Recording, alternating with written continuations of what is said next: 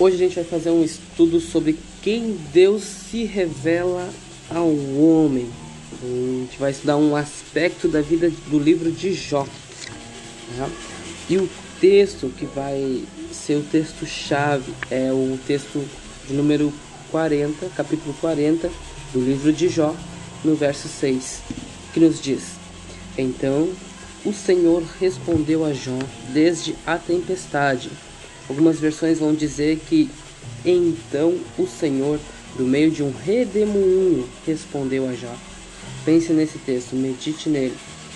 Todo o capítulo a gente vê no início de uma conversa entre Deus e seus anjos, mas que os humanos não têm noção de que essa conversa está acontecendo. A gente vai entender agora um pouquinho mais dessa manifestação de Deus. Quando Deus se revela a nós, assim como ele se revelou a Jó, lá nos seus últimos capítulos do seu livro. Esse estudo vai nos fazer refletir no seguinte ponto. Já se perguntou o quanto Deus é grande, infinito e que não cabe em nossa imaginação? E nós, seres pequenos, tão limitados e injustos? Como é possível um ser tão santo, justo e infinito relacionar-se com outros seres tão contrários à sua própria natureza? Na lição de hoje veremos o quanto esse Deus tão grande se revela e relaciona com seres tão pequenos como nós. Em Cristo Jesus, nós temos o privilégio de adentrarmos confiantemente à presença dele.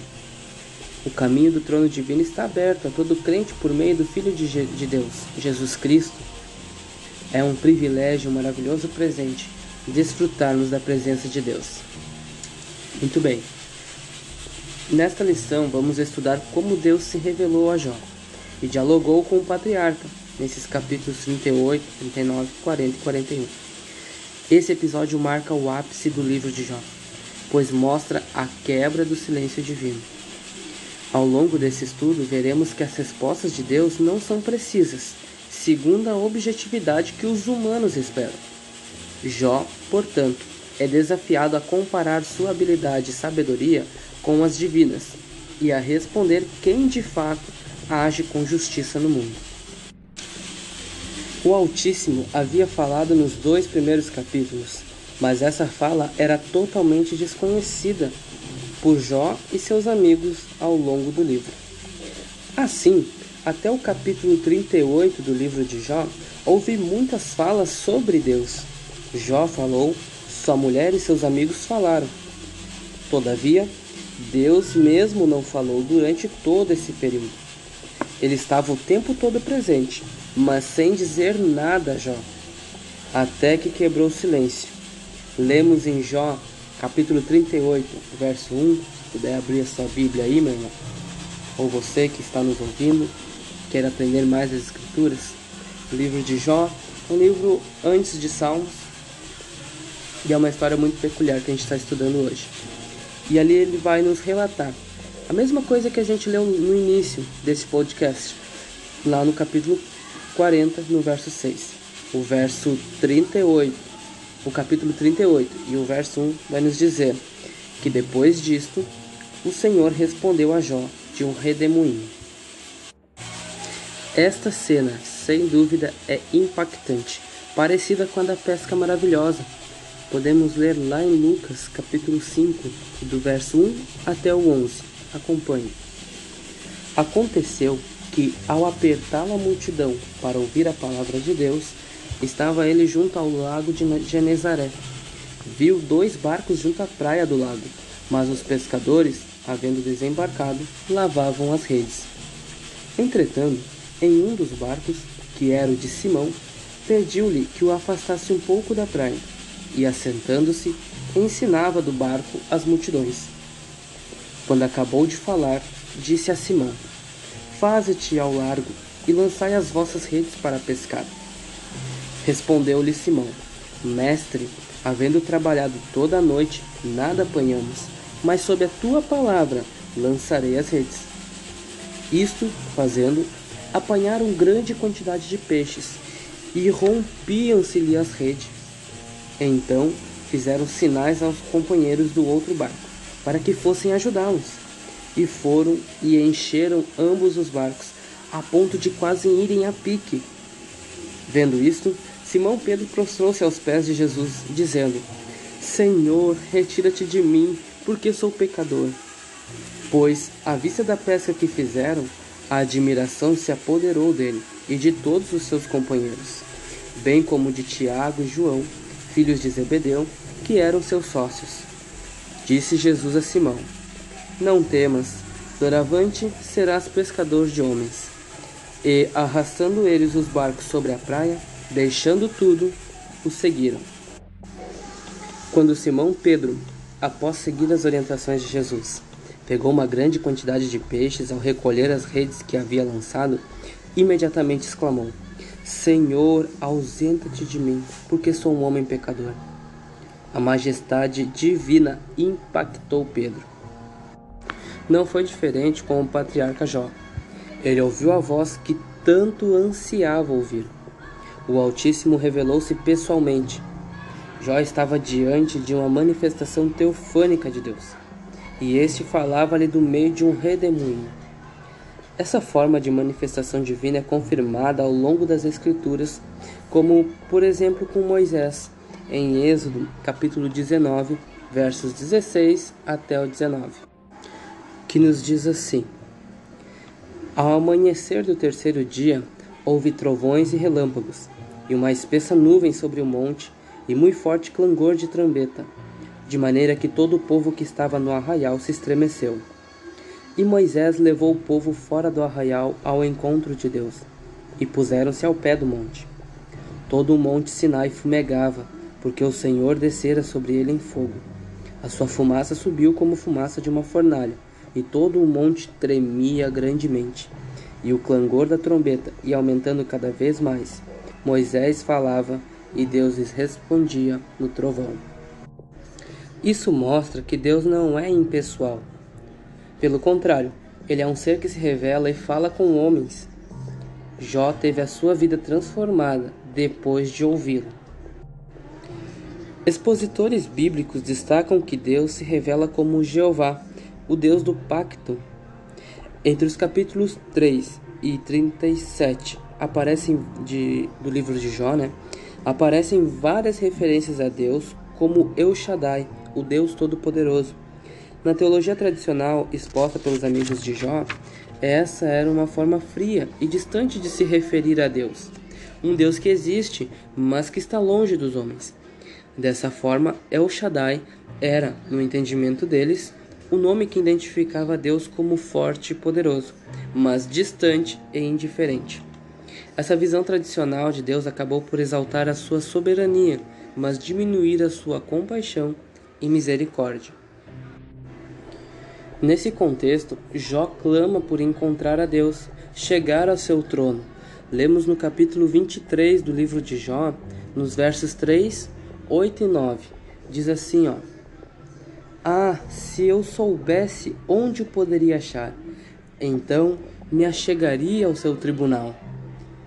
Eis que, se me adianto, ali não está. Se torno para trás, não percebo.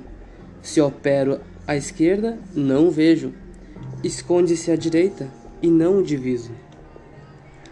Esse era o grande dilema do homem de Uz. Pensar que Deus o havia abandonado.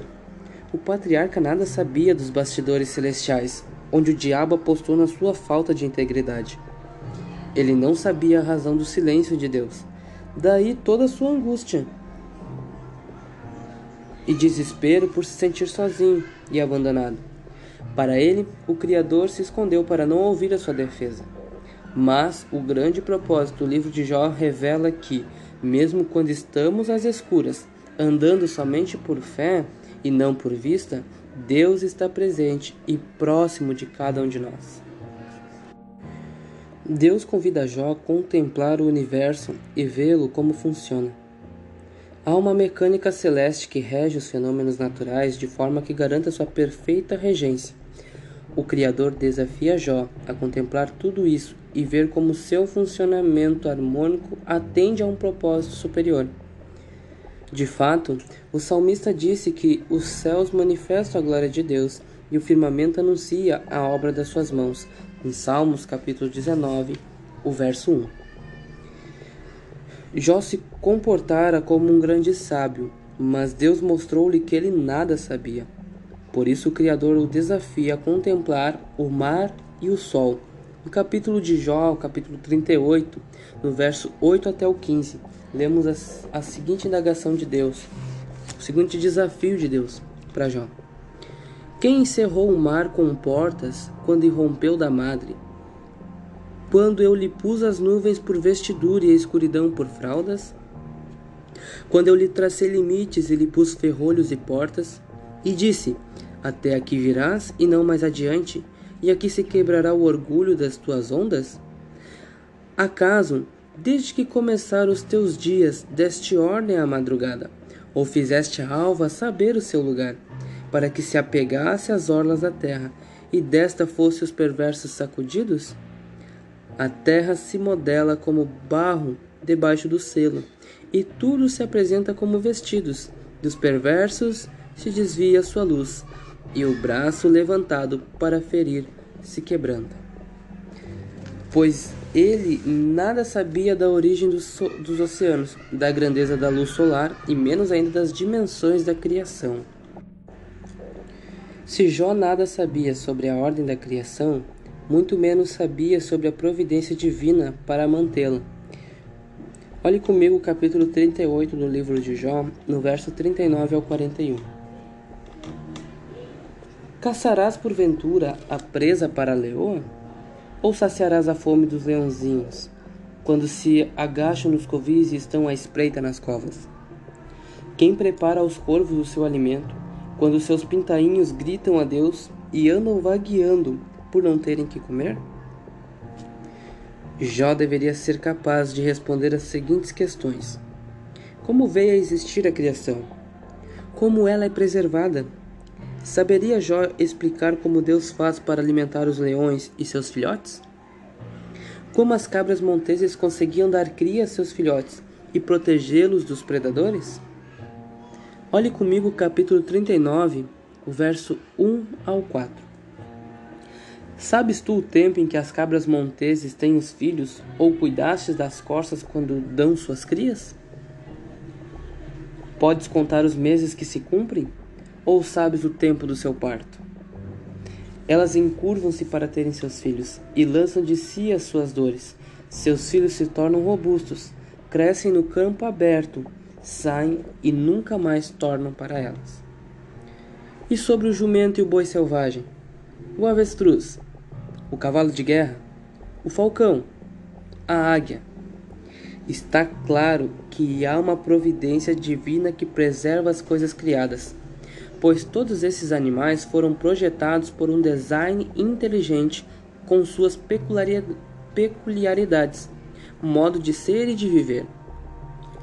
Se Jó não sabia como explicar como eles viviam e se comportavam, o que o levava a pensar que poderia discutir com Deus de igual para igual? Era hora, portanto, de reconhecer o seu lugar e se humilhar diante da majestade divina. Era preciso que Jó tivesse seu orgulho. De fato, ele falou muita verdade sobre Deus, mas ignorou o quanto não sabia acerca do Criador. A revelação de Deus sobre a mecânica celeste e da vida não foi uma censura à integridade e sinceridade do patriarca. Aos olhos de Deus, ele permanecia um homem justo e íntegro, mas falto de humildade, pois agiu de forma presunçosa ao questionar a majestade divina. Era necessário, portanto, que conhecesse melhor a Deus. Cada contorno da criação, cada formação de uma vida, e cada ato de preservação da criação é Deus dando-se a conhecer a nós seres humanos. Reconheçamos o agir do Criador no universo e em nossa vida também. Nos capítulos 40 e 41, Deus faz referências a duas grandes criaturas. Ele chama a atenção de Jó para a natureza indomável desses animais, a fim de ilustrar seu poder divino. Algumas Bíblias traduzem esses termos como hipopótamo e crocodilo, respectivamente. Enquanto o Behemoth representava a força bruta de um animal por excelência, o Leviatã se parece mais com uma criatura com poderes sobrenaturais. Ele se apresenta, por exemplo, dessa forma no livro de Isaías, capítulo 27. Assim, o Behemoth e o Leviatã representam o ápice da força tanto natural como sobrenatural, assim como é o inexplicável e maravilhoso mundo criado por Deus. Mesmo poderosos, Behemoth e Leviatã estavam debaixo da mão de Deus. Se Jó não é capaz de lidar nem com Behemoth, nem com Leviatã, então como poderia tratar desse mundo complexo? Ele agiria com justiça ao tratar dos complexos dilemas humanos? Deus deseja mostrar a Jó o seu erro ao dizer que o Criador não havia sido justo com ele nem com o ímpio. Preste atenção em algumas declarações do, de Jó no capítulo 6, no verso 29.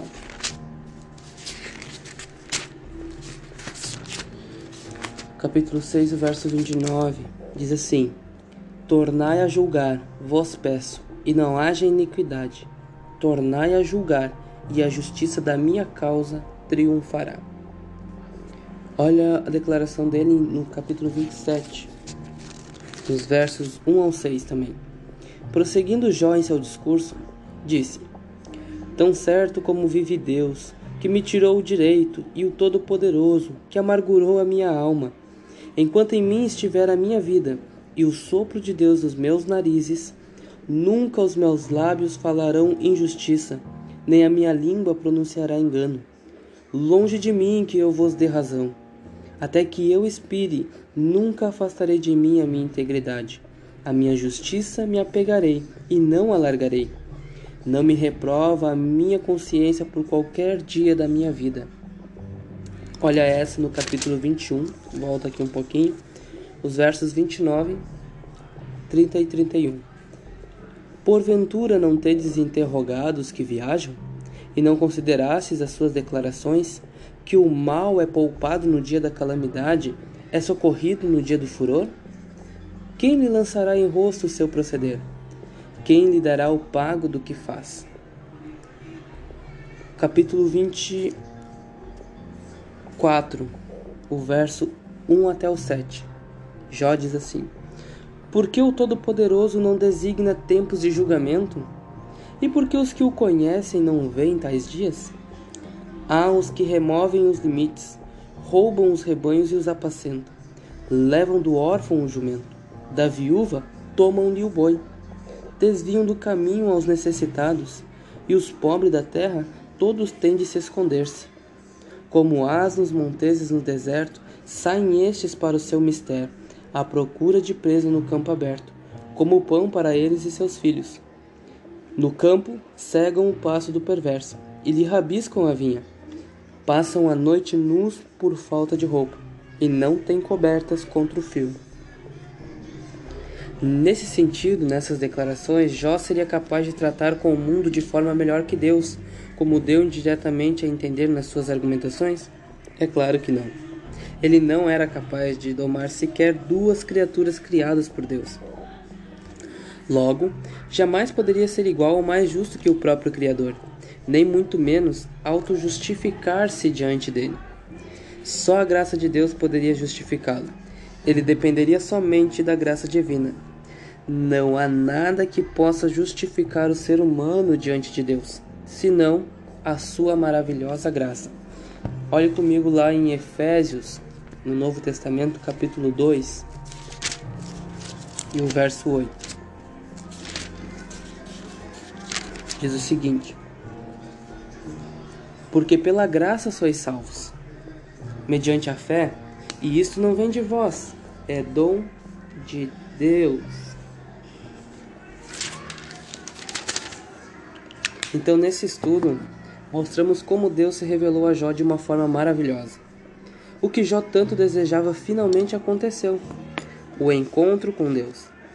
Este se revelou a Jó não para recriminá-lo, mas para revelar-lhe o quão imperfeito Jó era e o quanto conhecia pouco acerca da majestade divina. O Criador mostrou a Jó o que apesar perdão o Criador mostrou a Jó que apesar de seu silêncio, ele sempre esteve presente e no controle de todos os acontecimentos, cabendo, portanto, ao homem louvá-lo em toda e qualquer situação. Que Deus abençoe vocês, uma ótima semana. Amém.